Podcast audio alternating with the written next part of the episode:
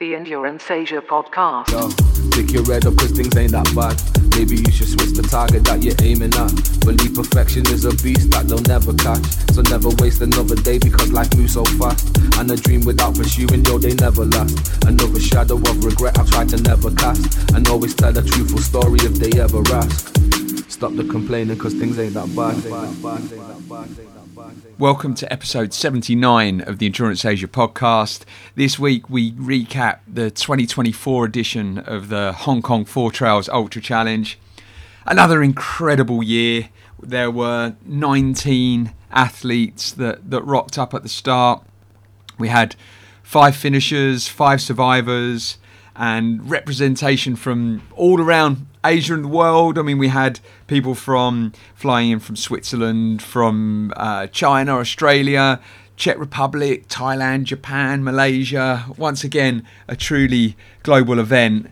And uh, we also, a big focus for Andre over the years has been to represent both genders well. We just had four females uh, representing this year. I'm sure he would have loved for more, but uh, um, two of which did end up surviving the challenge. One of which we get to to speak to today, uh, and we'll speak with first, which is Alice McLeod, who um, who managed to uh, survive the challenge in in just under 64 hours. Um, we're also going to be joined by Mayank Vaid, a, a, previous winner of the Endurance Asia Awards, a male athlete of the year back in 2020, and is just an all round incredible endurance athlete, having done some very, very tough challenges. But he came back this year, his third time to attempt it, and uh, and he put in an absolutely amazing run. But outside of that, we had Ufo Lock, who put in an incredible run. The I think it was like the the third or fourth fastest time in history, uh, coming in around 52 hours and uh, just over 52 hours. Uh, just an, an, amazing run, and an incredible story actually uh, that he'd applied uh, a couple of times or had applied before and hadn't been accepted, and actually gave up his gave up his job as a chef to dedicate time to training for, for this year's Hong Kong Four Trails um, and put in a, a, just an amazing run. And right down to the, the final survivor, uh, Ruiza C, who uh, has been a support crew for both Tom Robertshaw and Jackie Lung on there. Uh, they were two of the fastest runs ever, and so she had a lot of experience of supporting people. And she came back this year as uh, as an athlete, as a competitor, and finished with just a, like, just like nine minutes to spare um, to get in within the 72 hours cutoff, uh, and just so amazing to see. So right across the field, um, there was a like, just some uh, incredible performances. And so, with that, let's go to our first interviewee and the uh, survivor of the Hong Kong Four Trails Challenge 2024. Uh, this is Alice McLeod. Tell a truthful story if they ever ask. Stop the complaining because things ain't that bad. Hey, Alice, welcome on to the Endurance Asia podcast. We are, I think, three days from you actually reaching the uh, the Green Post box in Mui Wo Lantau. Uh, how are you feeling? You're looking fresh as a daisy. Um, for those that are, those that are listening, but uh, but yeah, how are you feeling three days later? Hi Scott. Um, thank you for having me on the podcast. I'm a big fan, so it's very exciting. Uh, I'm feeling pretty good. Uh, it was I've spent quite a lot of sleep over the last couple of days, and I wouldn't say I'm at my most productive at work this week. but uh, but generally legs are legs are slowly coming back, and apart from that, it's just been a lot of eating eating and drinking, to be honest, trying to enjoy not having to train. That's amazing. So, like, tell us your backstory then, Alice. Um, so, like, you've uh, obviously based in Hong Kong, but where are you from originally? What what took you to to Hong Kong, and how did you you end up getting into into ultra running? Yeah, so I am Scottish, uh, and I'm from originally from Perthshire, so kind of central Scotland, just at the start of the Highlands which is a pretty great place if you fancy trail running or hiking. So uh, kind of at the start of Alderman Road. And um and I'm a lawyer and effectively I was living in London and I, my law firm sent me out to Hong Kong for six months on secondment. So So I was only meant to be here for six months. Got offered a job to stay within a couple of months, and was like, I think I think I'll stay in Hong Kong rather than go to Le- go back to London. And um, just been in love with living in Hong Kong ever since. And sorry, how long have you been in Hong Kong for? How many years? So that has been almost six years now. Okay, okay. Um, it's a it's a story as uh, as old as time of people just going for a short stint and then get stuck there, or or more make the choice to stay as well. Uh, and at Always what point did you what point did you discover the trails and start getting to to trail running? Oh, so um, kind of when I moving to Hong Kong, I'd um been dabbling with long distance cycling when living in the UK, and um I started started doing triathlons, and I really liked the long distance cycling bit and kind of the adventures you could have by just going and going under your own steam. But uh, I arrived in Hong Kong and I was like, well, I can't cycle here. This place is terrifying. There's hills everywhere and crazy drivers. So I kind of very quickly was like, well, I'm going to have to find something else to do with my weekends that's not just boozy brunches with the other lawyers. And um, so in kind of within the first two weeks, I signed up for my first ever trail race, which was one of the Action Asia sprint ones. It's a classic. And- Action Asia yes. is almost like everyone's entry point, and Michael Maddess he's like got a lot to answer for in terms of getting people into this sport, right?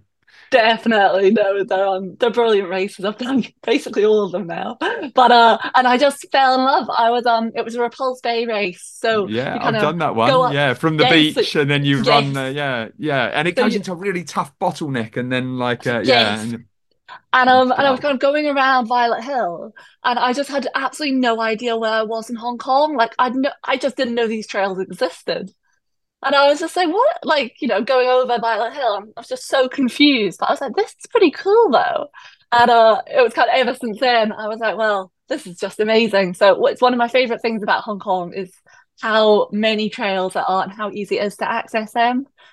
Yeah. And uh, kind of from that point, I've never looked back. Yeah, very good. And so, so when I, I saw from one of your posts that it said this has been kind of five years in the making with Hong Kong Four Trails. So, like, when did you first sort of hear about the event and start thinking about uh thinking about doing it? So five years ago, it was on 2019, 2019 Chinese New Year, and it was my first Chinese New Year kind of living in Hong Kong. But um, I'd actually got out of Hong Kong. I was off uh, skiing in Switzerland at the time, so I was having a lovely time. But my kind of Facebook feed suddenly was coming up with all these weird posts about people being on all the trails. And you know, 60 hours, 65 hours, and a green post box in Mui Wo and I had no idea what was going on. But I was like, this this all looks very interesting. So I started started to dot watch for the first time during that weekend, and um and that was the year that Nikki Han made it to the end as a finisher, and it was just mind blowing. To uh to see what she had achieved, and you know, I kind of sat down, I did the maths, and I was like, you know, if you divide 300 by 60 and taking the elevation, I was like, well, that's just not possible. Like, how on earth did anyone do that? And um, I was just like, well, there's just no way that I, I could ever do that. But I was kind of always uh, from that point on in the back of my mind that I'd quite like to give it a try.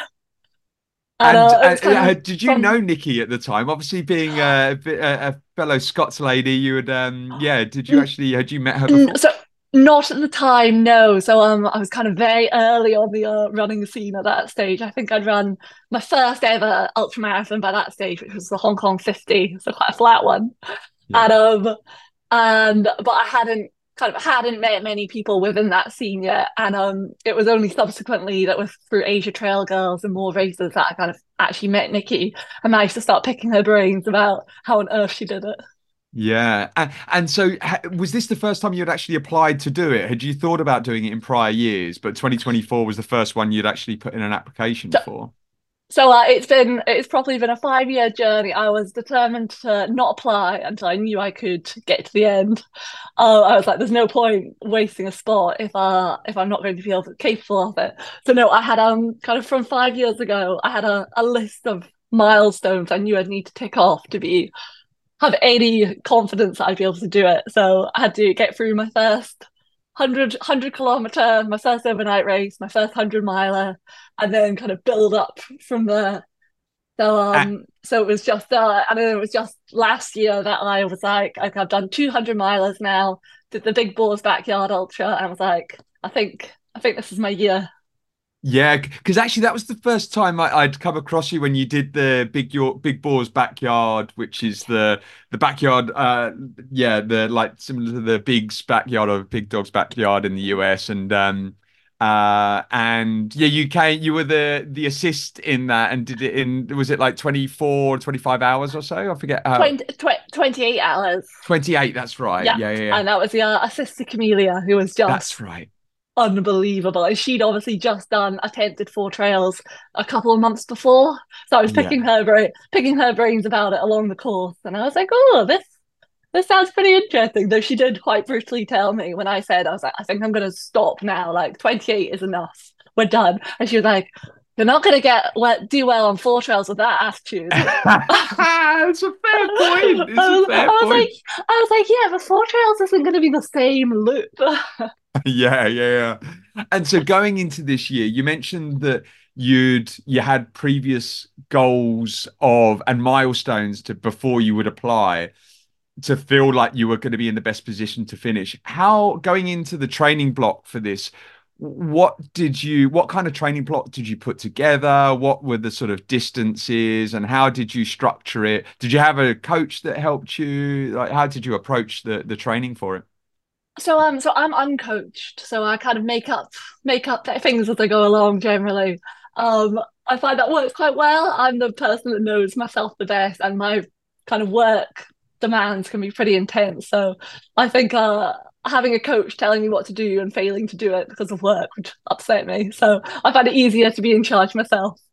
But um, what I did is uh, so actually it was after Big Boars Backyard last year. I um wrote my application form, submitted it to uh to Andre, and I was like, but just to warn you, I'm getting married in the summer and I'm not going to be training. Like I'm having a break.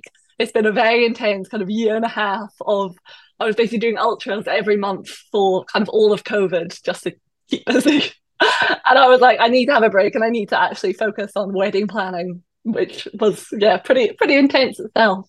Um, so it was actually on my way back from my honeymoon in August last year, I sat on the plane and wrote out uh, my training plan on the back of a Cathay Pacific menu. And I was like, okay, I think we've got the plan in place, just gotta set off. So that was a six month training plan. And I basically just wanted to build up, build back up to kind of 100 kilometer weeks and stay there basically. And uh, whilst incorporating as much time as possible on the actual four trails. Yeah. Yeah, yeah. So so 100k week targets, and was that broken up into like one big um one big session at the weekends, and then any any speed work, or how were you sort of structuring the sessions for it? Uh, so I do on Tuesdays I do a speed session. I mean, uh, just caveat is I'm I'm a pretty slow runner, so I do not have much turn of speed. So I uh I follow the Gone Runners, the running club in Hong Kong. I follow their Tuesday sessions. So um so that's kind of the only nod to speed I really try. And the rest is very much uh, I usually head up the peak a couple of times a week. I'll run along Bowen usually once once or twice a week, and then on weekends it's adventures. You know, if Yeah. I can get away with both days running, I'll do that. If I can get away with just one longer day, I'll do that. And it was a lot of uh, just getting out and being like, well, I'm going to do these sections of the Wilson or the Mac or whatever, and just practice, keep on practicing the actual trail. And had you covered the majority of all of the trails prior to the actual challenge? Uh, yeah, so I recce'd the over the last six months. I'd recce'd everything. Really, of every single mul- section. I like multiple, like I think I probably did everything twice. You're I was- kidding. I mean, I that's the benefit of being based in Hong Kong, right? Because people flying in sort of that, yeah, it's difficult you to to know it really well. So yeah, yeah, I think it would make it so much harder. I was thinking that whilst I was running, just you know, having any concern about you know the route and things, whereas I just didn't have that to worry about, which was so helpful because I was like, well, I just know it. Like I did it, t- I did it two weeks ago, with most of it, um, Wow. and it was all really straightforward. Whereas for the people that are just flying in, you know, the first time they've been in Hong Kong is amazing. I don't know how on earth they can, uh, you know, take that on. It's incredible. Yeah, I think also so just psychologically knowing what's coming next, in on top of knowing the route and not getting lost. I mean, you can use technology to find your way around that, whether you have the the maps on your on your watch, etc. But I think just knowing exactly, you know, what hill's coming next, what technical bit, where the shops are, where the water points are, is just huge, huge. And actually, it's borne out in a lot of the results of the finishers and survivors over the year. There's just a much higher percentage of uh, of local local runners that uh, are successful. Um, but uh, but yeah, and I think like Andre does like to sort of keep it as a um, the kind of diversity of. In- I mean, this year we had runners from all over the world, like China, Australia, Thailand, Japan, um, in Czech Republic, uh, Malaysia, and so yeah, real real diverse. But um, but yeah, but the thing is, not everyone actually goes and does the whole course and training, even if they are Hong Kong based. So that was very that showed great dedication of you to go and uh, cover the entire course, not once but twice. yeah, well, also there's been a couple of uh, races I've previously done, which was the um and a Four Trails Ultra Loop, which is like a baby version of Four Trails. Um, and so that covers effectively half of all the trails instead. So over the last, say over the last five years, I've either hiked or run them all multiple times, which was, uh, I think, really, really helpful. But um, and yeah, and I think especially with Hong Kong with the steps, because it just means, you know, you'd be like, oh yeah, there's a climb on this section, but knowing that it's like the twins is very useful compared to just being like, oh, it's a 200 meter climb, it'll be fine. Yeah, I yeah, know exactly. it's a it's a it's a straight up staircase. So, so going into this year, what did what had you set out as your as your goal? Oh well, so I mean, obviously, sixty was always there. That's uh, you know, it's uh, I there was a there was A goal, B goal, C goal, kind of all the way down, Yeah, but sixty was ultimately the absolute A goal. You know, if I could pull that off, that would have been unbelievable. And it quite quickly became apparent during when I got to the Hong Kong trail, and I was like, "That's not happening," because I want to, I want to, I want to, I want to get to the end more than I want to uh, finish or try to finish in under sub sixty. I was like, yeah, I'm not, not, I'm not, not, not going to miss the uh, the post box entirely by virtue of trying yeah. to finish a bit faster. And that's the thing, right? You can be so if you over obsess about around an A goal, then when it becomes slightly out of reach, it can just put everything sort of it, it can ruin the ruin everything, right? You can lose it mentally. So, uh, in fact, let, us sort of like go back to the the beginning of the course. So, starting at the Maclehose, uh, I think you was like 16 hours, 40 minutes um, that you managed to complete the Maclehose in. Was that like your were, were you was that your what was your target time to to get So the Maclehose done in? my target time was basically sixteen thirty. Okay, nice. So So uh, so I was yeah. tiny, yeah, tiny bit slower, but fine. I was uh I was uh happy with that. I think my husband, who was my support crew, kind of cut me off 10 minutes sleep I was like, out you go at Wilson. Yeah. Uh, to make sure I stayed on time. So uh, so no, the Mac went kind of very straightforwardly. It was a it was a really nice time, I think, because uh we were still quite close together at that stage. So I got to chat to quite a few people along the way. Yeah. And it's kind of like just take that very slow. It's it's really weird viewing um the Maclehose as kind of a starter trail as opposed to like a massive challenge in its own right. Yeah. I mean, just doing, yeah, the the 100K itself with like four and a half thousand meter elevation, that would be for most people sort of like the pinnacle of the endurance challenges they do.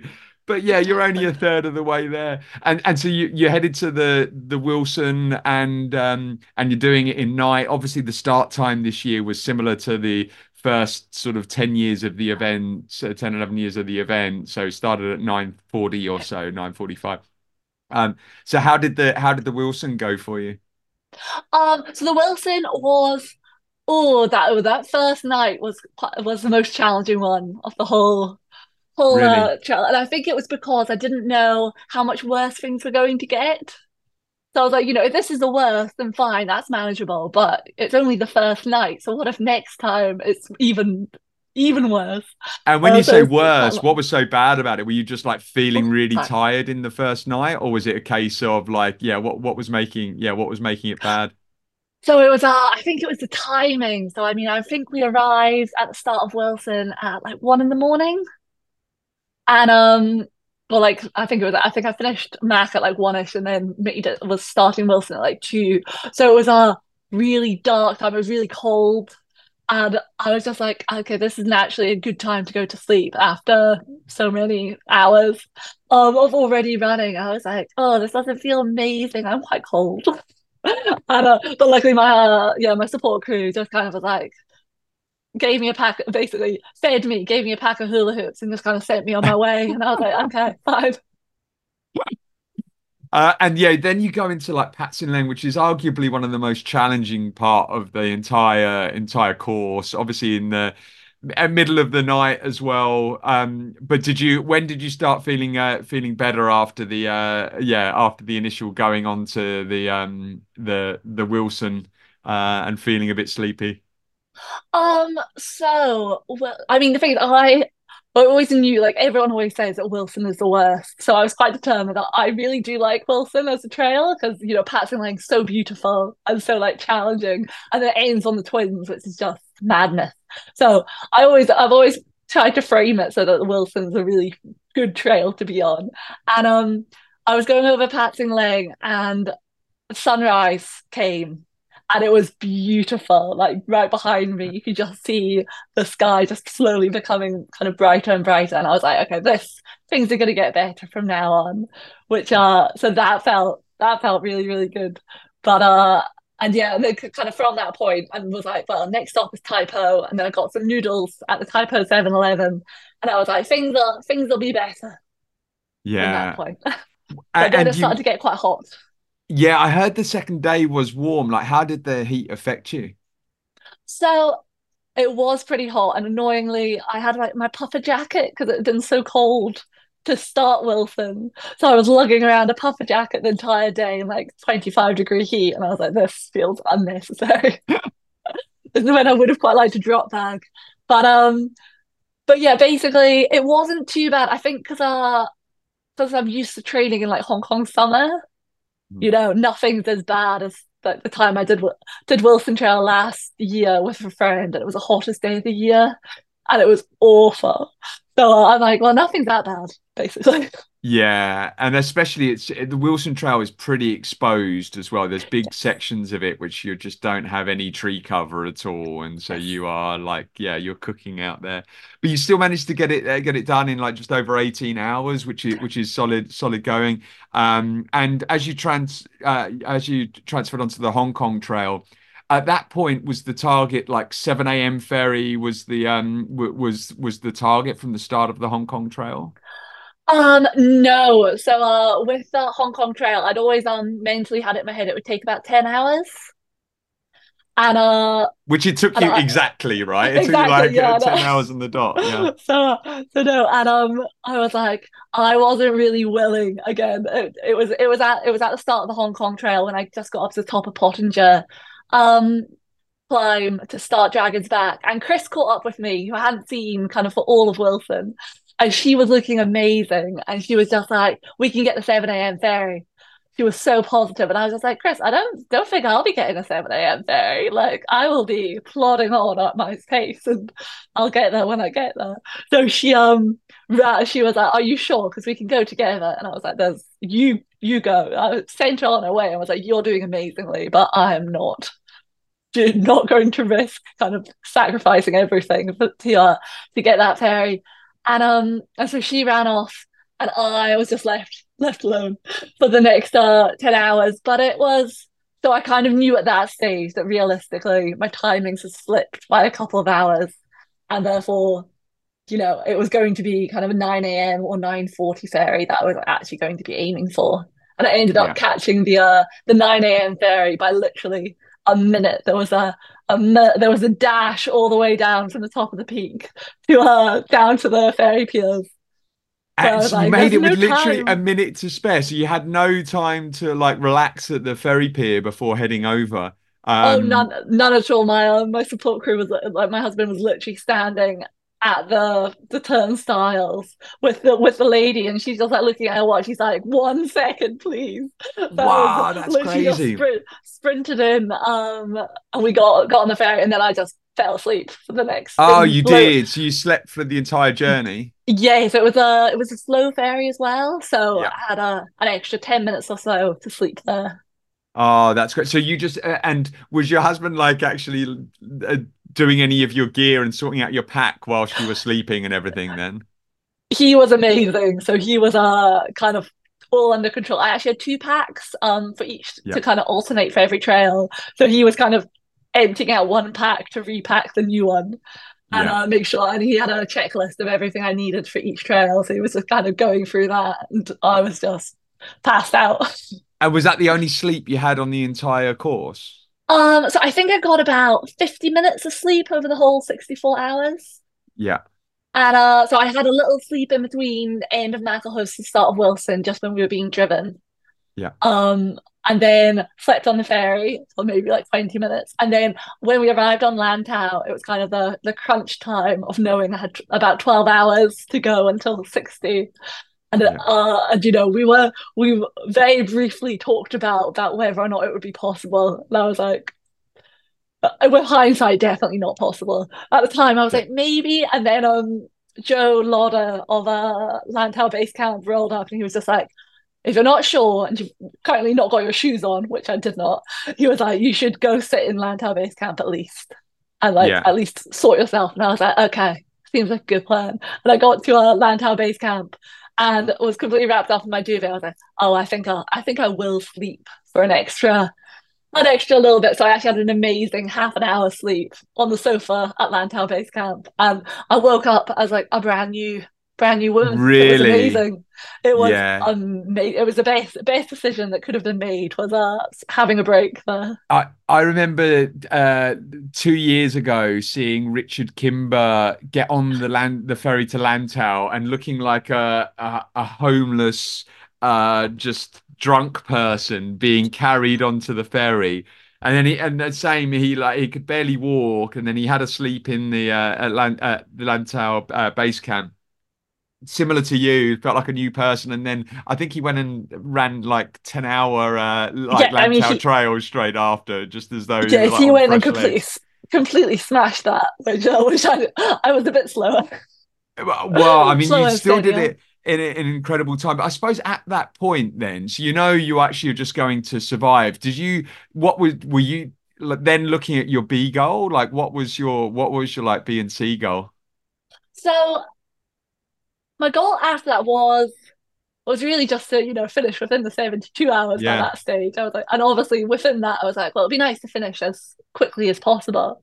So, um, but what I was really doing is I was just trying to stick with my pacings, which uh, I had allowed, I think I thought that I'd need about 15 and a half hours for Lantau, kind of allowing for all the tired, tired legs at that stage. And, Yeah. um, and I think I came in at like 15, like Yeah, 50 15, or something. Fifteen Yeah. forty-three. I'm just looking at the Uh, timings here, uh, which is incredible. I mean, I- with with like 230 kilometers in the leg, the first half of Lantau obviously is like, apart from the first 5k or so, it's fairly flat uh, and is fairly manageable. And it's um it's only at the point you get to Tai O where where it really starts, to be honest. And so, how how was Lantau for you? Was what were the sort of like high and low points for you there? So Lantau first first part was pretty good, as you say. It's quite a, a fairly chill, relatively. So actually, lots of catch water, which is Were you able my- to run never- a lot of it? yeah. So it's never my favorite. You know, even on fresh legs, I'm not huge on just running on the flat. So, uh, so I was doing a lot of run walking. So I would kind of run for a kilometer, walk for walk for 200 meters or whatever, and just keep on breaking it all down. But um, so that was all pretty pretty good. And then I got to Tai O, and you know, it was start the climb, and I was still feeling really good. So that was great, and seeing people along the way, which was lovely. Uh, so it was, it was all going brilliantly, and I kind of got to the Buddha, and I was like, amazing, like nighttime, but I've only got two big hills to go. Like I'm gonna get this done. And obviously, at that stage, I found out that Chris had um had had to drop out. Yeah. and you know at such a late stage and she had looked so strong um because she'd uh, had an allergic reaction which was so unlucky. And suddenly it was like that, you know that there's no safe point until you actually get to the end. This could all fall apart at any stage. So that felt a bit sobering. I was like oh yeah that's you know i could Yeah, I mean, we have to mention fail. Chris because I was like following intently, and and actually, she motored along the first half. So she must have got the eight. The did she get the seven a.m. ferry or the eight a.m. I, ferry? I think she got the 8 a.m. ferry. Yeah, And uh, I think it was similar. Apparently, she literally just ran straight in, got on the ferry, got to Lantau base camp, and then headed off. Yeah, and she motored along the first half of uh, uh, of Lantau as well, and to the point that she was um she was catching up with uh, with Mayank and um uh and Leon as well. Like he was, she was um she was like I thought she was going to catch them. But then I, I'm not sure when was it a Tai O or somewhere? Where did where did she say she got stung? She got stung by a wasp or a bee or something? Yes, I think it was around Tai O because I met the marshals at Tai O, and they were saying that when they seen her, she she was complaining of having been bitten by something. Oh, it was But such a shame. And then um and yeah, she she made it. Uh, where did she make it to? Where before she pulled out? I mean, it was so sh- I think she made it to the road, so she got over that kind of horrible, horrible, a- massive climb out Tai O, and and then she'd um, it would have just really been to the slowed down through there because it was uh because they were thinking, oh look, could she be the just the third female to to ever finish? And Yeah, um Uh, and then if not, she would have become like the first person to ever survive three times as well, which would have been an amazing, uh, amazing feat in itself. But um, I'm sure even even so, she was still smiling at the end. I'm sure she still had a big uh, a big grin on her face. But uh, but yeah, I mean that must have been a real realization to you and a, a sort of kick up the bum that like it's not done until it's done. like definitely not. No, that was the uh, thing. It was just like you know a, a wrong, a wrong landing, kind of coming down Lantau, and this this could all be over. So no, I kind of was like, oh, I've got to, got to, got to focus. And you know, by that stage, I was going very much into the third night of no sleep, and uh, I was like, okay, we gotta, gotta, gotta get this done. And how did it go over over Lantau and Sunset then? Were you just like making sure all your foot placements and just just Yes, plodding along? so that became a lot slower. Um, and yes, it was kind of going up Lantau. Lantau was actually really misty and really windy. Um, at the very top. And I Mm. actually started to uh find that quite scary because I was like, I know I'm not 100%. You know, I was sleep deprived and very high on caffeine at the time. And I was just like, this doesn't feel amazingly safe. And um and obviously it was taking way like, when I got to the ridge line, it was taking way longer than normal just because it was the middle of the night and I was very tired uh to get to the top. So I kept on having to check that I like hadn't accidentally tried to wander off towards Dogstooth or whatever. I was like, I really don't want to go wrong here. And it's a uh, sheer drop the side of you there. So when you're up there at night when it's windy, it's it's a bit precarious, isn't it? exactly. So no, so there was a point when it was uh, full points of contact, and I was actually just kind of crawling my way up to, to make sure that I was like, no, nothing can just push me off. Um, and uh, and what was the feeling getting over this, getting to the top of Sunset or the ridge line there when you know it's just basically all downhill from here? Oh, that was uh that was pretty amazing. So obviously I was still pretty nervous though. Again, I was like until I got to the road section, um road section at Nam Shan, I was like, there's still a chance of breaking breaking an ankle or rolling over something and just losing it all. But um but Sunset Peak's are really special mountain for me. That's where my husband proposed to me uh a couple of Oh years ago. So it was really, really nice. I kind of passed that. I sent a message to say I passed the proposal spot. What was the I was like, proposal on my spot?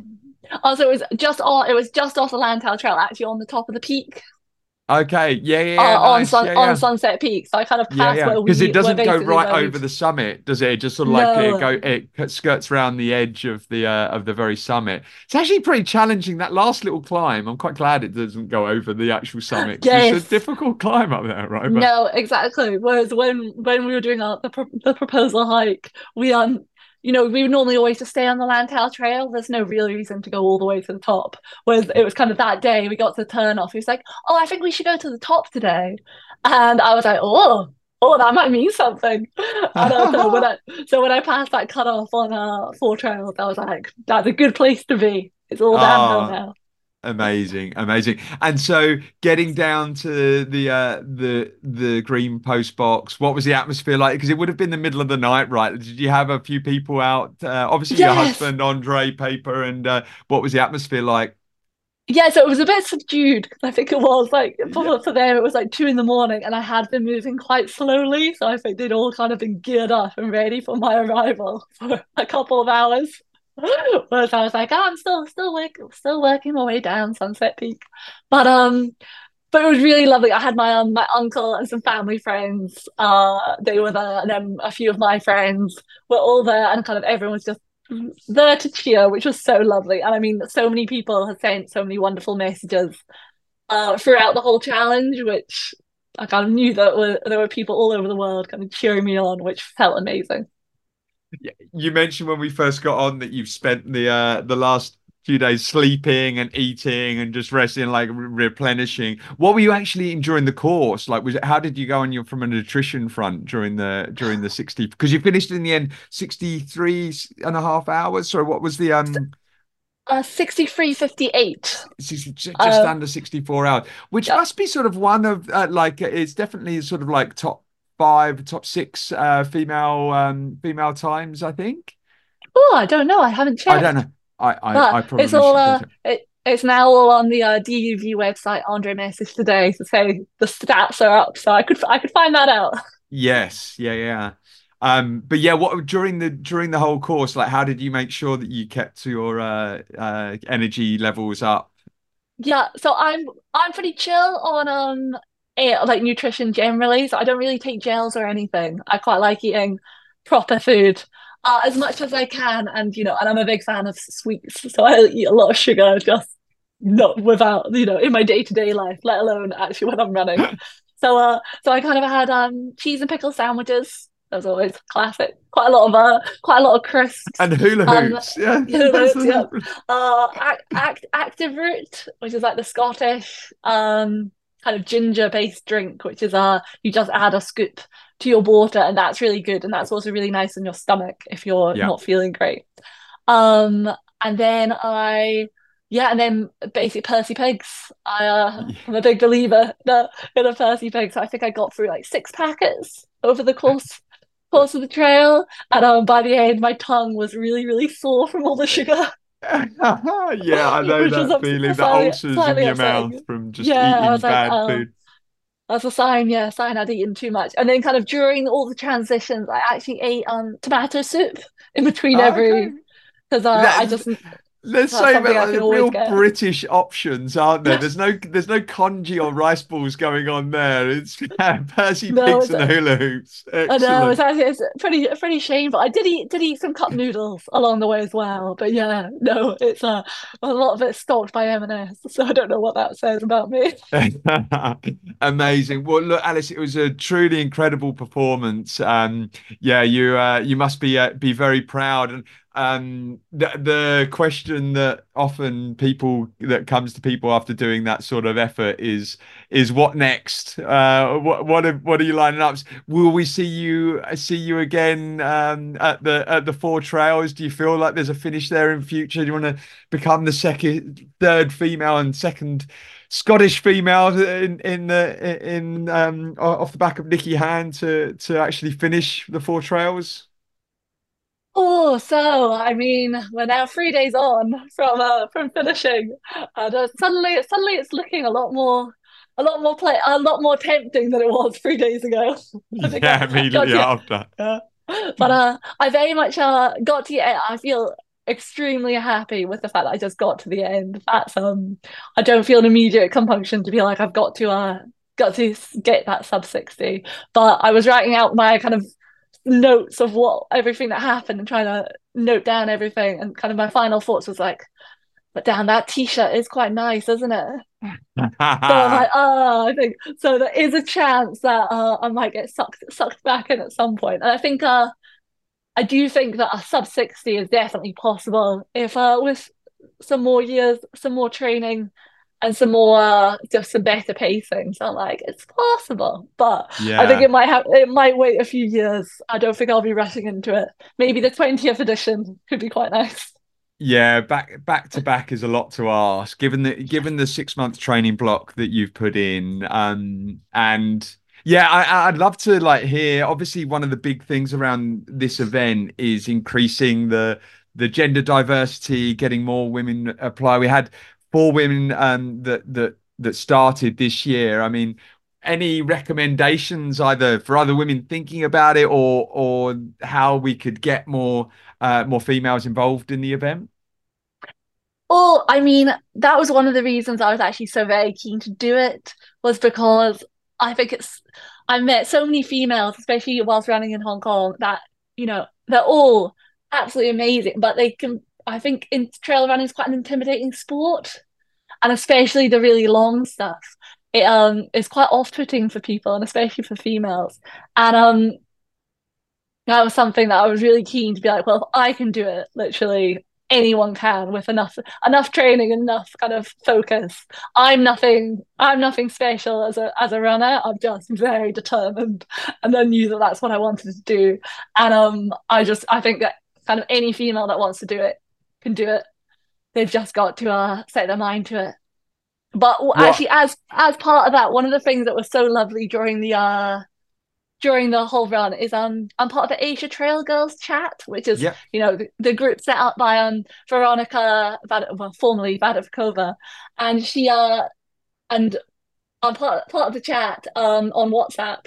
And I've done tons of my runs with them over the, the last few years. And they're a big part of kind of how one of the reasons I love trail running so much.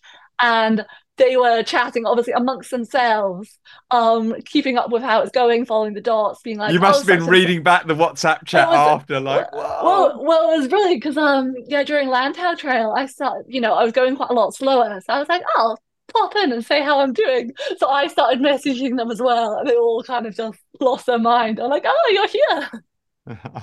so, so that I was think... really nice. But yeah. I think in the same way that Nikki Han was an inspiration to you back in 2019, I think you'll be an inspiration to to many others as well, Alice. And uh, and yeah, I hope that from that group and and beyond, a lot of the the sign up for the for the 2025 edition and um and yeah, just so impressive to follow. Um, thanks for coming on and, and, and sharing your story and uh, and yeah, look forward to seeing you, uh, uh, seeing what you do in other races and stuff. Look, I, I, was looking through your races. A lot of your races have all been in Hong Kong, and all your training. Are you going to think about like uh, getting into some of the races outside of Hong Kong in uh, in future? That's definitely something I'd quite like to do. I'd quite like to try some more racing around Asia. I think with uh, COVID, it's meant it's all been very Hong Kong based, but you know, I'd love to try Vietnam, uh, the Vietnam like mountain marathon and things, get up to Sapa and you know the Philipp- Philippines and things. There's a lot of uh, a lot of a lot more races on my bucket list. That yeah. uh, I think again, it's uh, going back to the whole adventure thing. If you can uh, explore a new place and get to run at the same time, that's pretty brilliant. I, I was just messaging with Nikki Han. She's going to be going down to Rinjani in May. Um, I think there's plenty of time to to recover and go and take a miler down there. The toughest miler in the world, arguably. Um, so yeah, put put yeah, that one on your mm, bucket that, list. And... That one looks pretty brutal. I was like, yeah. I might do a might do a nice one. We've got um, I've got the Eiger Eiger Ultra UTMB race in um July booked with uh. So I'm like, that'll be a nice, a nice relaxed one to do instead. I don't think I'll be jumping straight into back to the hundred milers yet. yeah, fair enough, fair enough. Well, look, Alice, it's been a pleasure having you on. Thanks for jumping on and and sharing your story. And um, yeah, look forward to to catching up with you again soon. Great, thank you so much for having me, Scott. Tell a truthful story if they ever ask.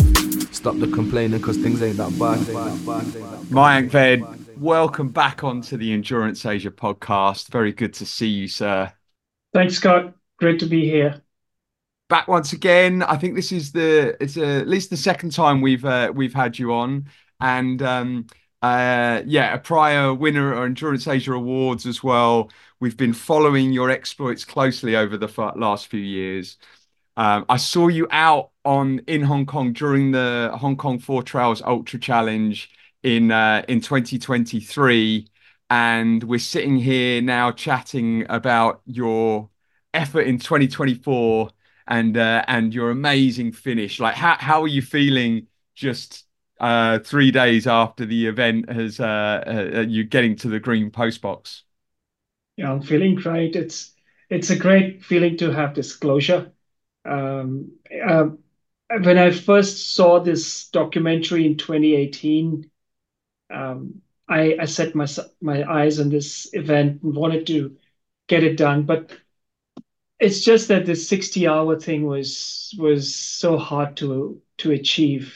Um, and I knew it would be really hard for me because I'm not I'm not a light guy. I'm I'm I'm a big guy. I'm I'm, I'm 76 kilos and I'm tall and my feet are big and I'm not like the other amazing runners in Hong Kong and the rest of the world that come in who are super light and have smaller feet and they're really quick on the trails.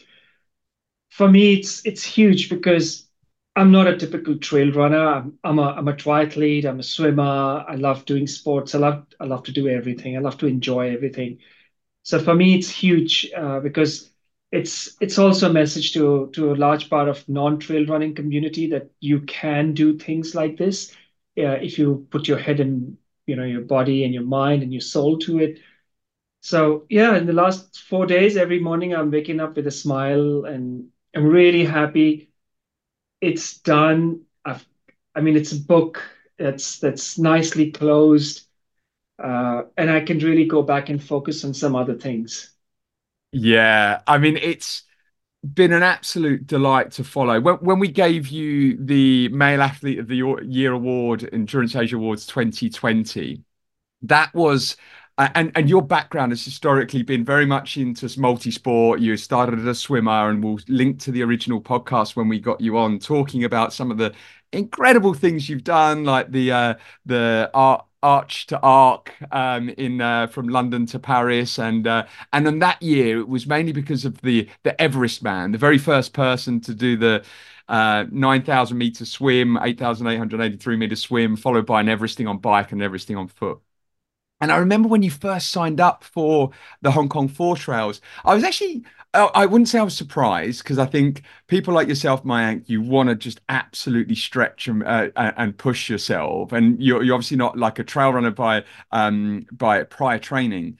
Uh, but I, I thought it was going to be difficult, and and the first year you attempted it was 2022, right? And so, and I think that year you you you finished the Maclehose, and then I think you did you pull out on the Wilson in that second year? Yeah, I pulled out on Wilson. I pulled out at uh, Tai Po Tau, and uh, it was a crazy year because it was uh, extremely wet and trails were wet. But I had a few falls on the trails up in Pat Sin Leng, but that didn't hurt as much. But when I was down at Tai Po Tau, which is the first aid station, or not the aid station, but let's say the, the point where we can get some food is the 7 Eleven that comes after we come down from Cloudy Hill.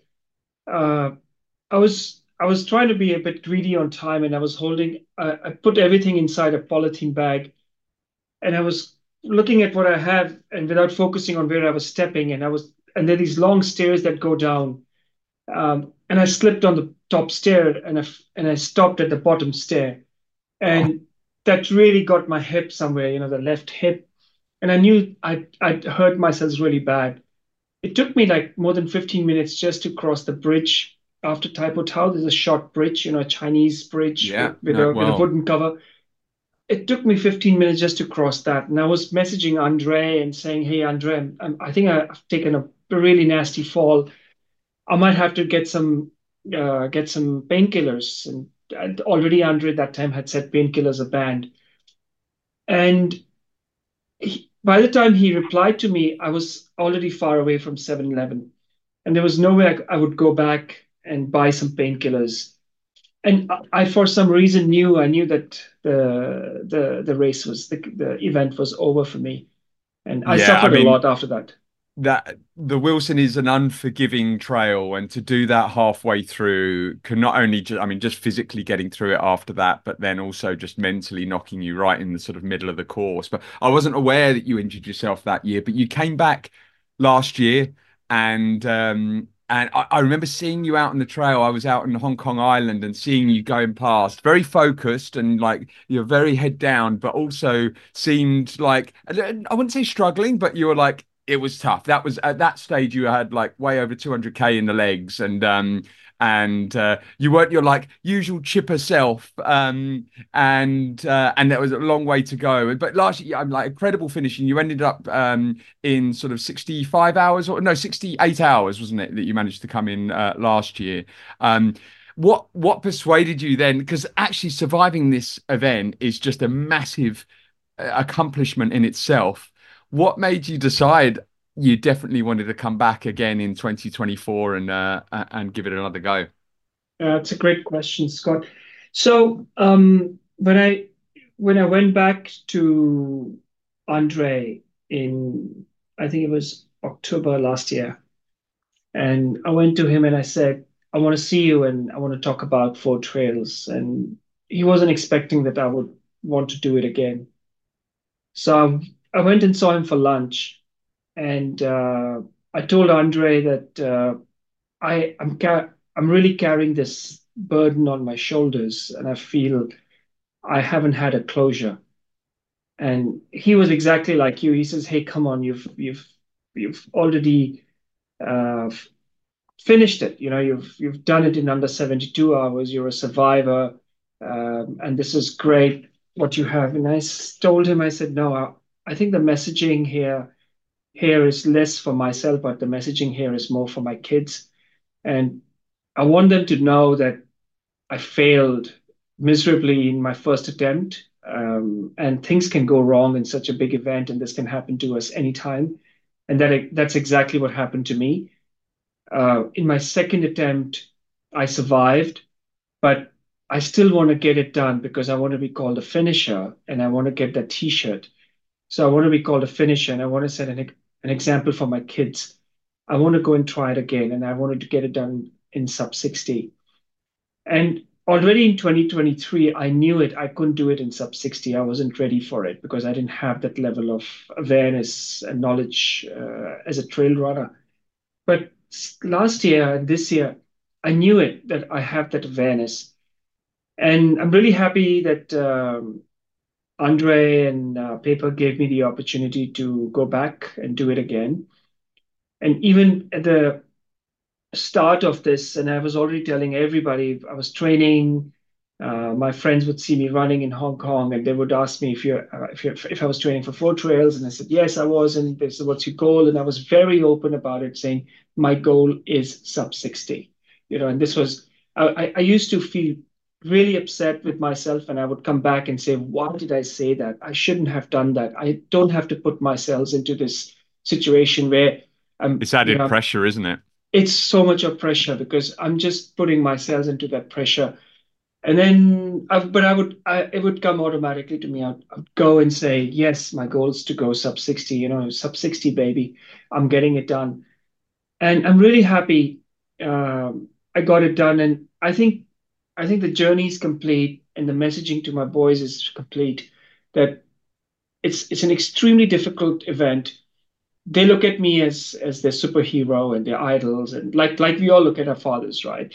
And then they look at me like they're superheroes and and their superhero failed but then tried again and then partly succeeded and then tried again and then fully succeeded. And and now it's it's a great story i think for them. It's a great story for me to to tell them that it's okay to fail but then you don't need to just sit back you need to go back and fight again and succeed and, and not stop fighting until you succeed. So, to be very honest, this year's attempt was 100% uh, dedicated to to my boys. That's amazing, Mike. I mean, I see you as a superhero and an inspiration as well. Uh, and and looking at this past year, uh, you like, how did you think? And I suppose, what did you change in terms of your training? Because I mean, cutting off ten hours on an extremely challenging event like that is is like a huge difference. That's a massive, um, yeah, that's a massive gap to um, to to cover. How did you adapt your training? What what's the past year looked like to be able to get you get you ready for the for the sub sixty uh, effort? Yeah, that's a very good question, Scott. Again, I think uh, a lot of us athletes who train for these big events, we I think we end up overtraining. So we do we just you know our brain, our mind plays with us, and we know we're going for something really big, so we need to go and train really big, and we need to put in huge amounts of mileage. This is exactly what I did in 2022 and 2023. In 2024, for the last for the last four trails, I didn't train enough. I didn't train much. um, and I would always hold myself back. So I never did. I only did three big runs. One run was uh, the first run was a 40k, the second one was a 50k, and the third one was a 70k. That's it. Wow. I did not. I did not do anything longer than that.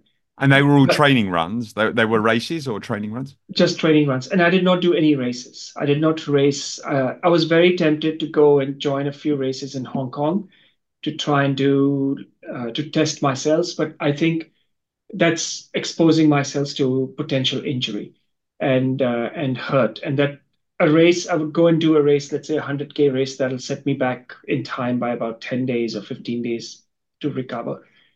What I changed in 2024 was not to train too much, not to put in too much of mileage, but focus on overall fitness. So I did a lot of cross training. Um, and I saw you think, did the Hyrox. So you like did a, hi- a couple of events in the Hyrox, which is, Yeah. I think actually we had a guy called Phil Snowden on the podcast recently, and it's an event that I'm really interested in in terms of overall functional fitness to be able to just improve your overall uh, overall strength, conditioning, and speed and endurance. It's a it's a good all round type of training. Yeah, exactly. So the the training to finally to go to a Hyrox event is amazing, how you train. So there's so much of lunges and squats with weights, and there's so much of cross training. There's so much of focus on carbs and glutes and uh, core. Uh, I think that really helped me because I was not focusing on just pure running, but I was focusing on overall uh, overall fitness, overall um, physical fitness. Number two, um, what I did was number or number three. First was not not putting in too much of mileage, so not exposing and not doing any races, not exposing myself to injury. Number two was uh, overall fitness, cross fitness, Hyrox, uh, swimming, triathlons, uh, you know, short distance. Um, uh, of course, doing a lot of cardio, and then back at home, I would do five or ten minutes every day of uh, um, just turn on the TV and find a video that says uh, uh, core fitness for trail runners, for example. And then there would be somebody like Vlad Ixel, or there'll be some of the other guys, and they've done five or 10 minutes or 15 minutes. And it'll be a very simple, very easy, focused five minute uh, workout in your bedroom where you're focusing on your calves or your back or your hips. You know, that's it. And then with my kids, I would go and do, I'll just do like 20 squats here and 20 squats there, and uh, you know, a few lunges here and a few lunges there. And then back in the office, I'll try and spend more time trying to do a little bit of like right now I'm sitting, I'll try to focus on my calves. Um, just try to keep that that momentum. And that I think was very good instead of going and doing big races. And so I wasn't to the run up to four trails, I did not have any weekend or any weekday when I was exhausted or my my I was I was super tired, uh, especially with my with, in the case of my lower body. And I think number four is this time I really focused on nutrition for the race. Um, I really dialed in nutrition because in the last two races, um, I was a bit of a novice when it came to long distance trail running. So what I need to eat, and I was trying to balance it between um, electrolytes, sports drinks, and natural food. This time, it was pure sports drinks. So I, I did not focus, I did not rely on natural food as a source of energy.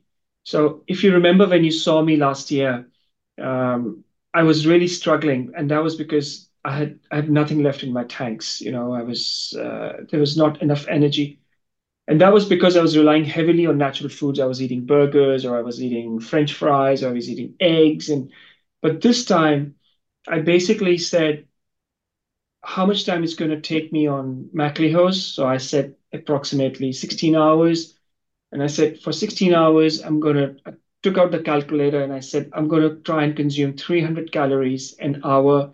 What does it mean for me in terms of 16 hours? And that's the amount of calories I need to intake, right?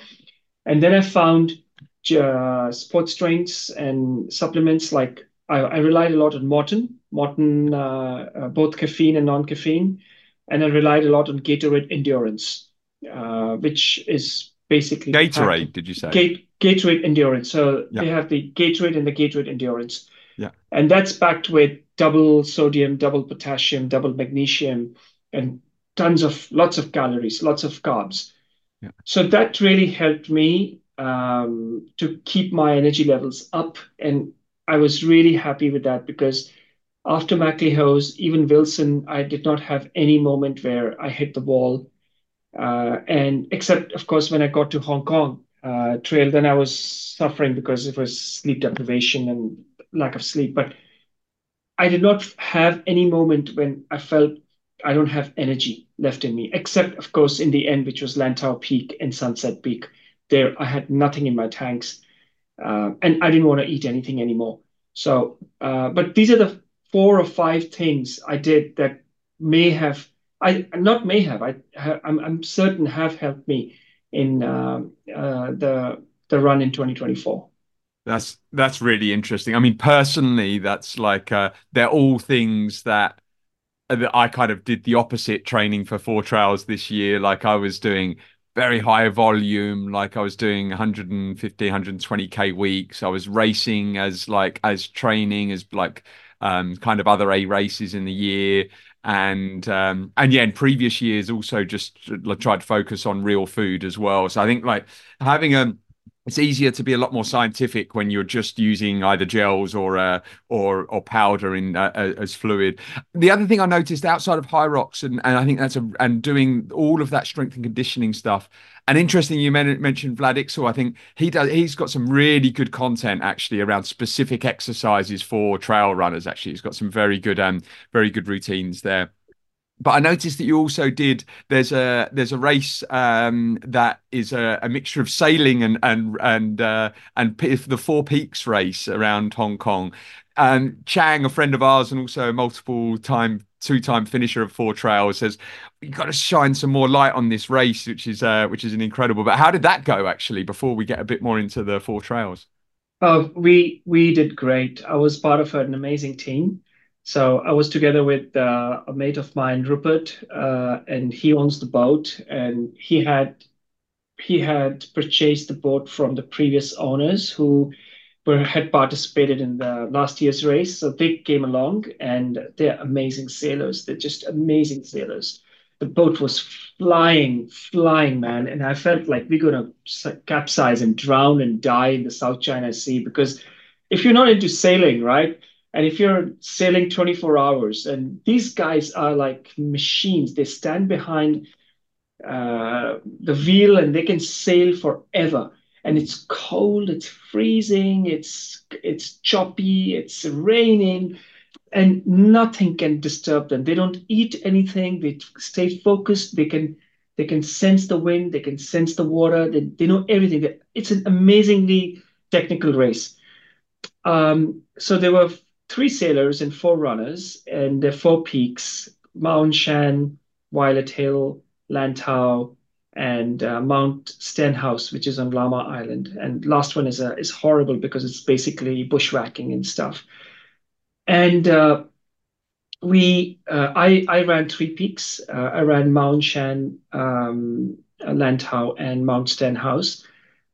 And uh, basically, how it works is everybody starts off from Taitan Bay, and your it's it's a technical race. Your your your your boat has a handicap, so you could have a high handicap or a low handicap. Uh, if you have a low handicap but you beat the others, then they have to give you give give away certain time to you. you know, so there, there a lot of technical sailing stuff that happens. But basically, the boat goes in uh, doesn't park itself, but the sails stay up because if you bring the sails down, it takes time. So you you get close to the shore and you be you you offload your kayak into the water and the boat is moving, the kayak is moving, and the, the runners get into the kayak and they paddle to the shore. They get off your you you get off, your shoes are wet already because and your body's you're, you're wet completely. And you get off and you start running and you get basically go to the top and there's equipment that you have to carry, which includes a sleeping bag, nutrition, which you will never use because it's only, you know, you run, you maximum run for about two hours. But they want you to carry about 800 calories of nutrition per runner. then you have to carry um, um, uh, A sleeping bag is an yeah, interesting sl- uh, sleeping bag. uh, Yeah, e- mandatory exactly. kit. Yeah. Exactly. Yeah, sleeping bag, whistle, food, water, and and 99% of the stuff you don't you would not use. So you've got a heavy bag, and if you're unlucky, your kayak's got water, and you you you're carrying a even a, a wet bag, uh, you know, a backpack, and then you climb up, and then uh, you get scrutinized up on the top. Uh, they would scrutinize your whether you have all the equipment. If not, you lose 15 minutes. You know, you get penalized, and then you run down. And it's not always the same place the boats would park. Some boats would go in closer inside. Some boats would stay outside. Depends on the size of the boat, uh, the, cap- the capabilities of the boat. And then you finish, come run back, uh, put the kayak in the water. You're cold by then um, because you're again wet. You kayak back.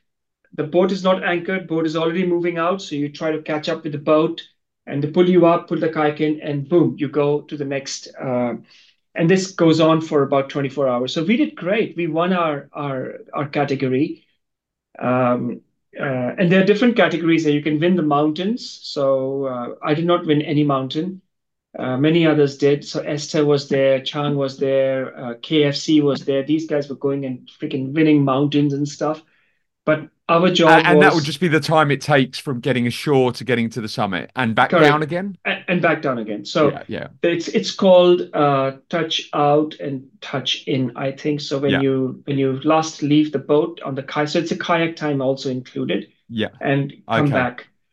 And um, it was great. But our goal was we don't want to go win any mountains. We want to stay in the top three. But we've got a great skipper.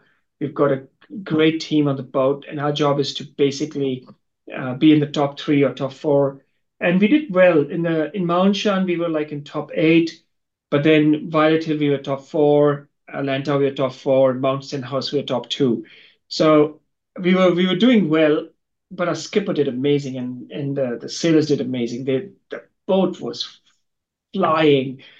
And when you're at like 2 a.m. in the morning in South China Sea, when your boat is flying and you're not used to this kind of stuff, you know, I was, I was, I was, I was uh, pretty scared, to be very honest, Yeah. uh, about what's going to happen. And you've had a lot of experience in the water. Like you, you've done some crazy swims. Like you've swam all around Hong Kong Island. Um, so you're used to being on the water.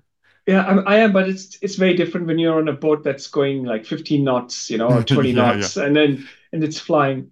So did your team win the overall time then, including So- the sailing part? Yeah, so we won. Uh, we won the. Uh, there were three categories. One is called IRC, which is more like the bigger boats. So Chang Mm. and Esther were on the IRC boats. I think it's an international certification boat. So there were like five or six boats. That's a completely different category. Yeah. Um, and we cannot compete with that category because that they have a different handicap and they are different. But there were the other two categories. So we won the other two categories by by all means. So we were in just under 23 hours uh, for the whole race. And it's an it's an amazing race, Amazing. Scott. You got to Sounds try. it. epic. Yeah, I'd love to get involved. It sounds so Yeah. cool. I've heard about it before, but um, but didn't know that. And how many boats were there in total? Um, if we include the IRC boats, I think we were probably about 19 or 20 boats. Okay, cool. What a Uh, cool race. Yeah. Yeah. And I, I love adventure racing. So doing the kayaking and the running together just is uh, sounds really good fun and a sailing piece. Amazing. That was only like about a month before Four Trails as well, right? So that was like uh That was isn't three three weeks exactly uh, three weekends before. So I had I had a trifecta th- weekend, three weekend uh, of uh, of racing. I had the first weekend was four trails, the next weekend was uh, the cold half, the swim, the open water, and then the third weekend right after that was four trails.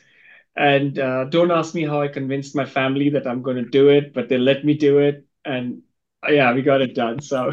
I mean that that leads nicely on to, to the next question. I mean, look, obviously some amazing cross training, but the plan going in this year was was for the sub 60 hours. But you mentioned your family, and so pre in previous year, your family were were they your crew the year before as well? So they have been in both attempts. So your Yeah. your um your wife was like your main crew, and then your eldest son was your driver. Is that correct? No, my wife was the driver this time, Yes. and and my older son, he's 13, he was the Okay, crew. he definitely wasn't me driving then. But your your 13 year old son was like was your other crew. That's incredible. Yeah, yeah. It, was it was it was something that we questioned. So uh, last two years we had a great uh, crew. We had Brendan, Brendan Lee, who's also attempted um, uh, and Oh, you Unfo- mentioned the documentary where the first got introduced in the Breaking 60 and he was featured in the in the in that documentary, right? Exactly. And then uh, the plan was to have him as well this year, but unfortunately he wasn't. He was traveling back to New Zealand, so he wasn't able to join us.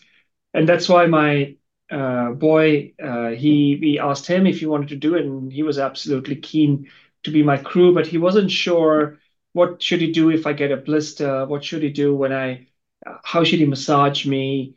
Uh, how is he supposed to, uh, you know, organize my bag, uh, put the nutrition in, which headlamp will work when, how does it work? And I said, hey, you know what? Nobody knows. Don't worry about it. Nobody knows. This is where you start, and you will learn so much. And to be honest, he he came out really, really well. He was super calm and patient, and my wife was like uh, driving from from Chong to Nam Chung, and this guy was sitting at the back, rolling over with water and soup falling over him. And I got my feet in hot water inside the car, and these guys are trying to get me to Nam Chung ASAP, and he's trying to get things done at the back with food spilling over. So yeah, I think as a, as a team, we knew it's going to be hard because we are a family and we know each other very well, but it went really smooth. We didn't have a situation where my son would tell me, "Dad, you suck," you know? Yeah. or you're shouting at him for not passing you the right nutrition. uh, um, Exactly. putting you This yeah. is the wrong cat. That's amazing. I mean, it's so good to. I, I um, I was messaging with Andre. So about like we, we will move through the actual course then, and so because you put in a really decent time on the Maclehose, like 15 and a half hours or so, um, and going into. Uh, sorry, fifteen thirty nine. Yes, and that was was that like on timing? That was like uh that was kind of your target, sub sixteen. Yeah, goal. Uh, my goal uh, goal was actually 15. I wanted to do 15.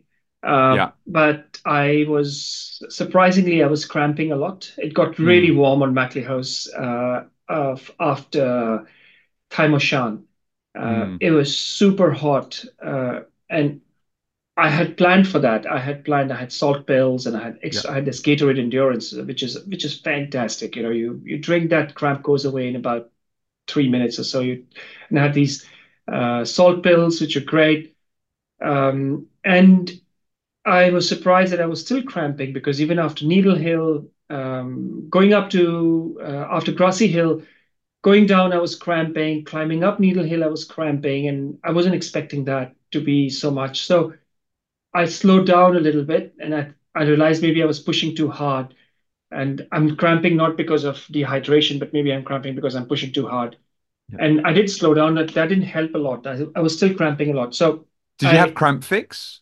Did you have Uh, the no. cramp? no. No, no, I, I, what salt pills work work fine on me. Not the Okay. chews, but the salt uh, pills. Yeah, yeah, tablets. Yeah. Yeah, I use the lava, uh, which is like a thousand mg, uh, Yeah. which is quite quite strong. I've also used the U Sport uh, Umar Umara. So a good friend of mine, Elliot, uh, he Yeah. introduced me to this salt pills. They're they're pretty good as well. Uh, I used them too, and they were they act really fast. So I I, was happy with that. So, but fifteen thirty nine wasn't way off because we are trying to play by the book. Because if you see Andre's um book on timing, it says 15 hours from Maclehose and then one and a half hour transition to Nam Chung. Yeah. So if you Which if- gives a decent amount of uh, of time for preparation. And actually, you did that um, tran you that split transition was only forty five minutes for you, so you saved that time back. So you started Wilson in the same time that you was um, was the guide time. Yeah. Exactly. So we started Wilson in uh, 1623, and I was I was absolutely fine on time. So Yeah. I was happy with that.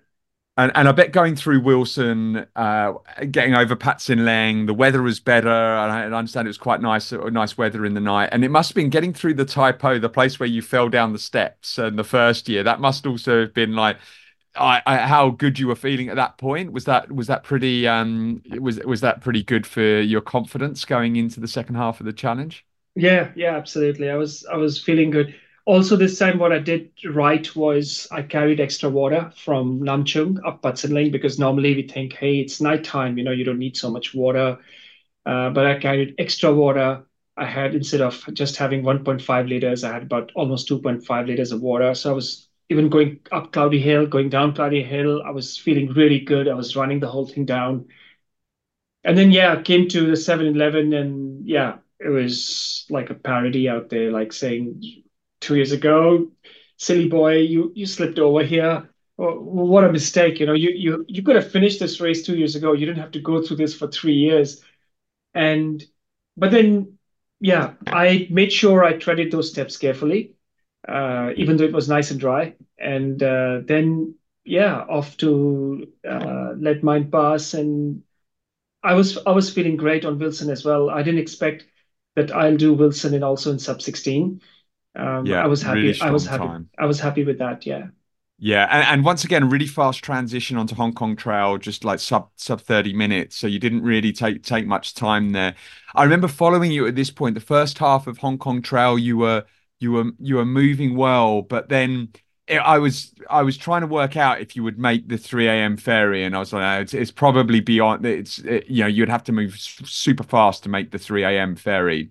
So then I was like, oh, okay, well maybe if he knows he's not going to do the 3 a.m., he's probably just going to p- slow it down and pace it. Like there's no point pushing too hard if you're if, to to get to there when you know you've you've got a few hours to get to the 7 a.m. ferry. What was going through your head at that point? Yeah, yeah, you're absolutely right. This is what was the plan. So plan was initially the plan was to try and attempt the 3 a.m. ferry, uh, which was not very far away from the reach. You know, if I had maintained a certain pace, I had to I had to do it in sub eight hours, and it could be done. I was feeling good, although uh, after Wilson, my I had a massive swelling in my right foot um, uh, and my right ankle uh, wasn't looking great. Uh, but I could still run. Uh, surprisingly, I was able to run. So, so I, if I would tighten my shoelaces, that would hurt a lot. But if I left it loose enough, I could run. And I ran the whole Shek O, you know, from from Shek O, uh, uh, from from uh, Shek O to the start of Hong Kong Trail. I ran that whole thing. I felt really good. And my goal was to try and maintain like a six six kilometer kmph, you know, six kmph. Uh, but then when I got up to Dragon's Back and down to To Tei Wan, you know, the catch water, that's when it really hit me that lack of sleep. And it was only it was only like 7 p.m. or 6 p.m. or something like that. But then I was hoping to run faster in To Tei Wan, the catch water, and I was not able to. And I was looking at everything go by, and it's like, yeah, I think I'm running pretty fast. And look at my watch, and I was saying I'm running eight minutes pace and eight minutes Mm. 30 pace, nine minutes pace, and that's not fast enough to keep catch up. When I got to the quarry Uh, where Wilson Trail and Hong Kong Trail match, that's where I found I realized that I'll not be able to make the 3 a.m. ferry. So I messaged my crew and I said, you know, change in plans. We're going for the 7 a.m. ferry. I'm going to slow it down. There's no point me rushing and just lying there at the ferry pier for three hours. I'll not gain much. So I'm going to slow it down a little bit. But that slowing down slowed down even more because when I entered the whole, you know, the Hong Kong Trail, which is pretty runnable, like Peel's Rise and it's it's nice steps and stones. It's it's hypnotic with with a with a headlamp completely dark around you, and it's you're just looking into the darkness, and it's you're looking around and there's nothing to see, and you're tired and exhausted and sleepy, and time's not moving. And then I said, what I'm going to try and do now is run one kilometer, walk 200 meters, run one kilometer, walk 200 meters. And then I would run and I would think I ran one kilometer and look at my watch and I'd only run 50 meters. And so there's something something wrong. wrong. Yeah, there's something wrong with my watch. It must be bad GPS. So okay, let's try again. Run one kilometer, walk 200 meters, and then I go, oh, 75 meters of running. What's going on? And then I, I was, and then time wasn't moving. Uh, kilometers weren't weren't moving, and I was thinking it's such a bad idea. and then you go into Black's Link, you know, Black Black's Yeah. Link area, and there are these beautiful big houses, and somebody had thrown away their mattresses, you know, used mattresses outside. And there's all this thing playing in your head, you know, "Well, I have a space blanket, but I don't bring this mattress and put a 20 minute timer, go to sleep. And going, no, no, no, no, no. You want to sleep, sleep on the ferry ferry pier because my crew had told me very clearly, no sleeping on Hong Kong Trail. You're sleeping either before or after. You're not sleeping on Hong Kong Trail because you don't know if you'll wake up if you hear the alarm. Okay, so you've got to carry on. So, okay. Peels rise. Again, the same thing's happening. And I found a spot where I would, I said, okay, I, I don't care. I need to sleep 20 minutes. So, a tree with lots of leaves uh, next to a stream. I set the alarm 20 minutes.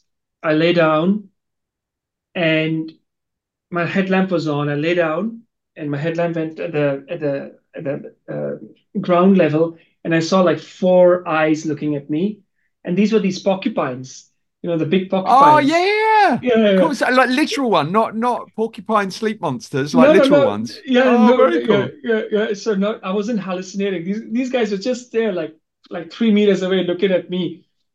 And I said, "Okay, the crew's right. No sleeping on Hong Kong Trail. Get up and go." the, the the porcupines were playing part of your crew. I think so. Brilliant. and then um, and then that was it. So yeah, I, I slowed down a lot, and then the the runner behind me, Leon, he caught up with me, and he was struggling a lot too. And when I saw him struggling, I said, "Well, it's not just me. You know, everybody's struggling," and that sort of gave a second wind in me. And Leon crossed me, and I said, "I've got to try and keep up with Leon. Just stay with Leon." and that'll help me because he was running well. He was struggling a lot. He was suffering. He was screaming. He was in pain, and he was his his gait was completely out. And I guess I was the same, right? But uh, when I saw him like that, and I said, I, said to myself that it's not just him. I'm. It's not just me. Everybody's suffering. And then I stayed with Leon until Lugard Road and uh, that was that was great. Uh, we almost were running next to each other within 150 200 meters distance, and then yeah, and that was the end of Hong Kong Trail. So yeah, I think I could have done it in eight, but doing it still to be able to get to the 7 a.m. ferry with some time left to take some rest uh, was was quite satisfying. Yeah, and and so on that, you managed to get like a good two and a half hours. Did you sleep in that transition and at the ferry terminal? Did you properly go out? I know they're I- I- always weird sleeps, right? It's like Yeah. you don't know whether you're sleeping or not. Yeah, I think I think I did have a really deep sleep for about 30 minutes. I, I Yeah. did. 30, I was on the benches with a with a sleeping bag, but but by then my right foot was this. So Oh, it was it- it was swollen massive. badly. Okay. Yeah. And I was coming up with all kinds of excuses to give up to DNF. And I was coming up with excuses. I told Teresa, take a photo, send a photo to Andre, show him the photo. Uh, I think I can't run with this. My son was there. So my wife was very smart. My my wife said, okay, we'll switch. So she switched. She went back to the car and sent Bono, my, my older boy, she sent him in. And he's 13. So what can I tell a 13 year old, right? And I'm telling him, my foot's hurting and I can't continue. And he says, okay, let me take a look. And he looked at my foot and he was super calm. And he says, oh, yeah, uh, you'll be fine. You know, I'll tape it up. So what he did was he was watching a lot of YouTube videos on how to apply the tape to to injuries. And so he taped up my foot and but it still was hurting and i was coming up with every possible excuse that hopefully my crew will agree with me that this is it hong kong trail end of ferry pier 6 is where my will stop because the, i cannot carry anymore and i definitely cannot do a sub 14 hour Lantau with this foot and this this leg and uh, they just left me there. You know, every time I, I, I said the things like this, they, he would just try to ignore me or pick up the phone, try and call somebody and pretend he's not listening to me or just massage me.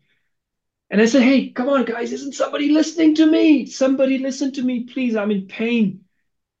And then all of a sudden, uh, I was I was uh, I was in, lying in front of the screen, and the screen said uh, 6:46. Um, and the train the ferry time is 7 a.m. And I don't know what happened to me. And I said, okay, Bono, let's go. I'll put on the shoes and we we let's get to Mui Wo and we make the decision in Mui Wo. He says, I think that's the right thing to do. If you want to give up in Mui Wo, you give up in Mui Wo. I said, sure, let's do that. I put on my shoes and I limped my way to the ferry. We didn't sleep in the ferry. He got me ready in the ferry. We put the nutrition, water, everything got sorted. The moment the ferry stopped, I saw Andre and Pepa there, and I was off. You know, I was off uh, running. And Andre was surprised as well. Said, "Oh, you're leaving already?" I said, "Yeah, I'm I'm off." And I told Bono, "You go back. I'm going." And everybody was surprised. I was surprised that I didn't stop in Mui Wo. I didn't whine anymore. I didn't, you know, come up with all kind of excuses. It, it hurt a lot. The whole of Lantau was like, my God, my foot. I would, I would, I would consciously try to ignore looking at my right foot because my I was wearing these Norda shoes, and my right foot was like this, and my right foot was like this. My left foot was like this, you know, and like a normal foot, and my right foot was this big. And I, and my wife was messaging me, ignore your foot. Your foot means nothing. If you can run, just run. And that was a time when I hope I had taken a painkiller. I think I would have felt much better. And I was like somewhere near Pui O, and I realized, damn, I should have asked Andre when I met him there, can I please take a painkiller because I'm look at my foot. So uh, we didn't do that, and I'm glad we didn't do that. And that was it, man. I, to be honest, I hadn't ever ever expected, even with a normal regular foot, ever expected that I'll do Lantau in like 13 and a half. And I'm I'm so happy my crew didn't listen to my whining and they just and and Teresa sent this photo to Andre and Andre said sometimes photos things in photo look bigger than they actually are. so it was like nobody was really being being kind to me, you know. so, but then somewhere halfway through Lantau, I realized that it was the right decision, and they've everybody's put in so much into me, and it's now my job to go and get it done, get the job done. How's the foot feeling now? Uh, it's it's really sore. It's quite. I'm limping a lot, so it's um, it's big. I'll send you a photo later. Um, yeah. You know, so you see what, what it was like. I mean, following on on on Lantau, Mayank, so you were moving pretty quickly during the first half, and uh, for anyone that's been on Lantau Trail that knows in the opposite direction, it's reasonably the first half of it's reasonably flat. The second half is I, I did it just a couple of months ago, and it is just so difficult from Tai O all the way to Mui Wo. I think it's probably the most difficult sort of 30, 35k in the entire um, Hong Kong archipelago, and it was agonizing watching your dot on there because you were moving pretty good and then it was just and then we're just thinking as I, I, was thinking as and I was looking at splits from previous years. And as you got to Ngong Ping which is with Lantau Peak and Sunset Peak to go I think you had two hours 45 or something to do it. But i was thinking this is mightily close. Like this is going to be down to the wire. Like you really you can't really be stopping at Ngong Ping i think you did stop for a little bit maybe just got some water it looked like. But uh but oh god it was agonizing watching it knowing that you were going to be so so close to the cutoff of 60 hours what was it like out there on the trail at the time i didn't uh, you know to be honest i didn't feel it'll be that close because when i got to when I when I got to Tai O, I still had about just under seven hours. And at Tai O, at the restaurant, uh, you know, we can get water just before you start climbing up.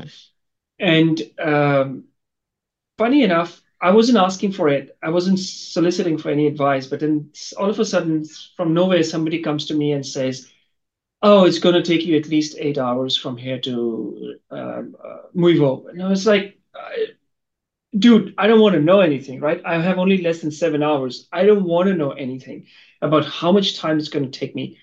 And then this gentleman is going on expressing himself, saying last week he did it and he was totally like fresh and it took him six hours. But after doing 220 kilometers, it's probably going to take you seven and a half to eight hours.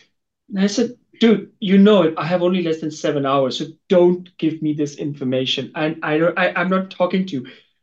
So I, I, I fill my bottle, I start running to the climb, uh, that, that massive steep climb.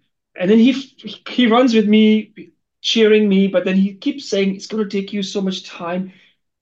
And that was mental. Like, please don't. I, I, I want you to stop running. I just want you to stay away from me.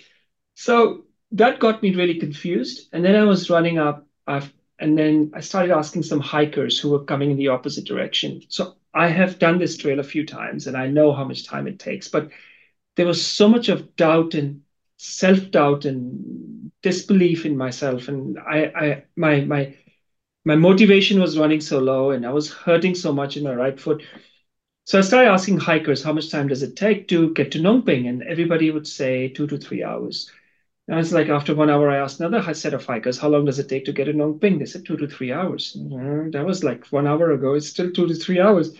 Then I saw a young group of runners coming from that side. So, are you coming from Ngong Ping? Yes. How long is it going to take me to Ngong Ping, do you think? About three hours. Like, God, Oh. I've been I've been running for two hours. Why is it going to take me another three hours to get to Ngong Ping? But I could see Ngong Ping there, right? When you are up on the trails and you can see out in the mountains. Um, that went really quick. But then at Ngong Ping, I went to 7-Eleven to get food and water. There was a massive queue. And that queue wouldn't move because somebody's octopus is not working, somebody doesn't have the change, somebody's trying to pay with a hundred dollars and then suddenly changes his mind and says, Oh no, I've got twenty dollars. I'm standing at the back of that queue going, "Come, move faster, move faster. I've got I would have jumped the queue. I would have gone straight to the front and said, "Sorry, I'm middle of a race. Get that out of the way." I That- would have been like, "I don't that- care." that's exactly what Teresa said. Why don't you just go jump the queue and everybody would have accepted it? And I said, no, I, I just thought I should stay. And I was drinking my milk tea, Hong Kong style milk tea, and I was sipping it away and I'll pay over there. And then there's this gentleman right in front of me. Uh, he changed his mind because he wanted to buy something else, right? Just at the counter. And then he's going like, I spent 15 minutes over there trying to figure out, come on, guys, come on, this queue. So I lost. That was that was really stupid. I should have jumped the queue, and I knew I, I'd wasted that time. And uh, but then Scott, going up Lantau Peak was was very very hard, very it's a hard. tough It's- climb. Even on was- fresh legs, it's a tough Yeah. climb. it's it felt so long it felt so long and so long. And there was one moment when i was on, my all fours uh, climbing up heaving crying screaming. And there was this young lady coming down and she asked me oh you're really in pain. And i said yeah Ngong Ping to this peak is so far. She said yeah how long did it take you? And i told her it's my third day. She she couldn't stop laughing. She was like, you it took you three days from Ngong Ping. Now what can I say, right? What can I explain to her? And I said, yeah, kind of. Uh, I've been out here for three days. That climb, and it was really cold, quite opposite to what the day was like. Day was super warm, but Lantau Peak, uh, going down Lantau Peak and Sunset Peak was super, super cold it was the same experience going up sunset. Sunset was already dark and my lamp, you know, was was fading. And I was getting very confused if I'm if I'm walking in the right trail. Of course I was walking the right trail, but I was just super confused because it was taking so long to get to that section where you where, you, where it flattens out, you know, Mm. and then you run a little bit. And then it got so cold I started throwing up. I was throwing up on top of Sunset Peak. Uh, so I was coughing because of phlegm that was trying to come out. And with that, I started throwing up. And it wasn't until I saw Chang and his wife. So all of a sudden, there was a lamp coming in the opposite direction, and Chang was like, "Man, You're almost at the finish. Go, go, go. And that was it, man. That was this. That was massive for me. That was huge Yeah. to see. And Chang. you just started motoring after that because I was just like following it so intently. I was actually out to dinner with my wife, and she's like, "Yeah, this is nice. This is really nice being out to dinner." I'm like, "I'm sorry, but like Mayank is so close. It's like it's good, like it's going." And um, and but it wasn't. It was once you got over that Sunset Peak, it was like. Okay, it's in the bag now. Like it's like uh, I knew there's a four k to go, and then once you got to the road, two and a half k to go. But my gosh, you I, somehow you must have done a foot transplant with Chang or something because you're you motored down that last part. Yeah, Chang, Chang, looking at seeing Chang was great because I also think there was something in my stomach that was bothering me, and I threw it out, and I felt much better. And I, it was all out on the trail, and then I saw Chang and his wife, and they were like super helpful, like saying, "Mayank, you're almost there. And then my wife started messaging me saying, dude, you've got one hour to go, less than one hour to go. Forget everything and run. Doesn't matter, you fall, you crash, you hit a tree, you trip, your foot hurts, your body hurts, doesn't matter. Less than one hour, you roll down that hill, you run. And that was it. So I just ran and ran and ran. But the problem was my my lamp headlamp was getting dimmer, and I didn't have a spare. So it was getting dimmer. And by the time I got to Nam Shan, it was almost out. And I did the wrong thing. From Nam Shan, you're supposed to take left, but there's a road right across Nam Shan. I went down and that was wrong. And I couldn't find the trail anymore and no headlamp. So standing there in the dark with my phone trying to get some reception, and I wasn't getting reception. And I had just about what 40 minutes left or less, and still 3K to go, three and a half.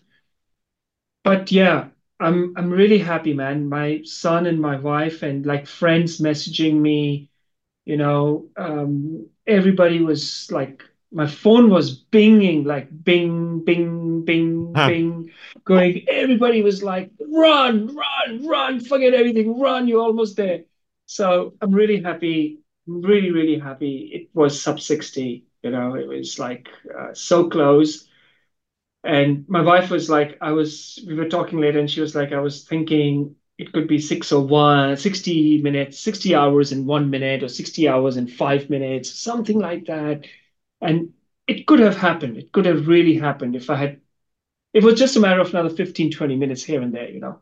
So, So you ended up finishing in 59 hours, 48 minutes. Uh, you had, yeah, you had like 12 minutes to uh to to spare. Um, just such an amazing performance, Mayank. You like you must be uh, must be so proud. It must have been incredible seeing your your family and everything at the finish line as well. yeah, it was amazing. It was amazing to to to run that last bit and to close and I and I knew when I when when I saw the the roundabout, you know, just when you're running down and you see the roundabout, and I know I knew I still have a few minutes left and I, I'm safe.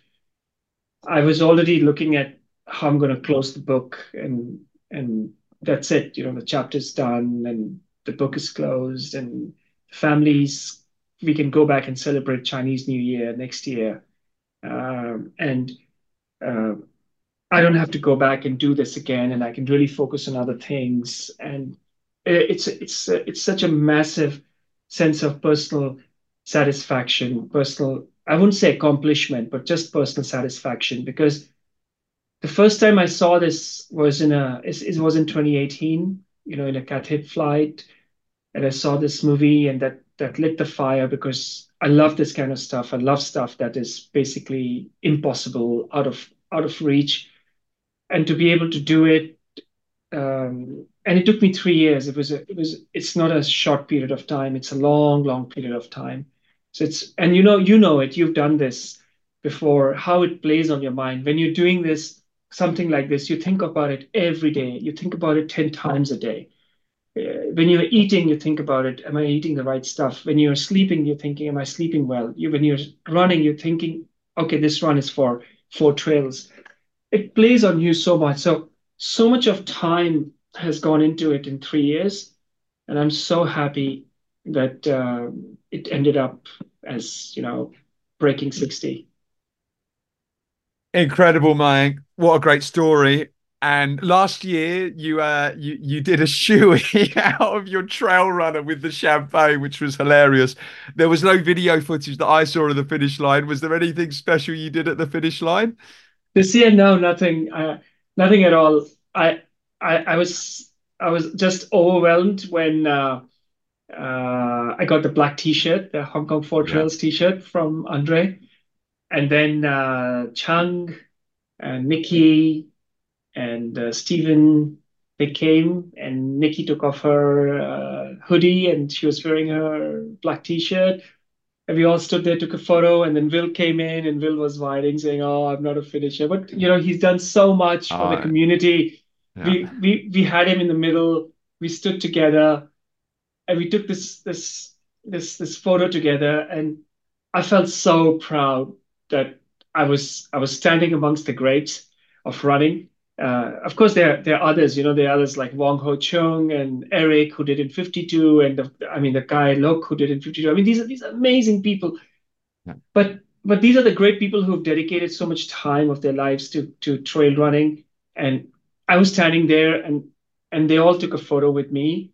Um, that that was super proud. So no shoey this time but uh, but a but a great surrounded photo. by by legends of the of the ultra running community in uh, in Hong Kong. But ah, oh, brilliant! It's been amazing to follow mine. Just one last question for me, and it's always the question that you ask yourself once you achieve something of this magnitude: is what next?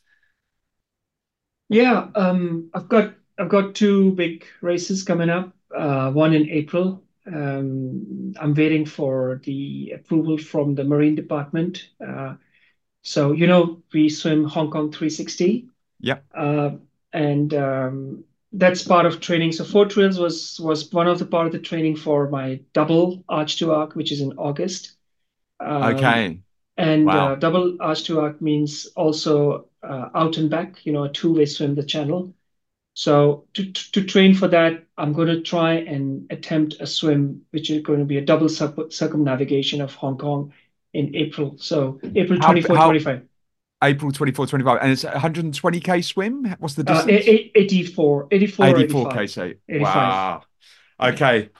Amazing, Mayank. Look, it's been an absolute pleasure having you back on again. You really are a true inspiration. I think that we we doing Everest Man a few years back is still something that's been preying on my mind and something that I'd love to do.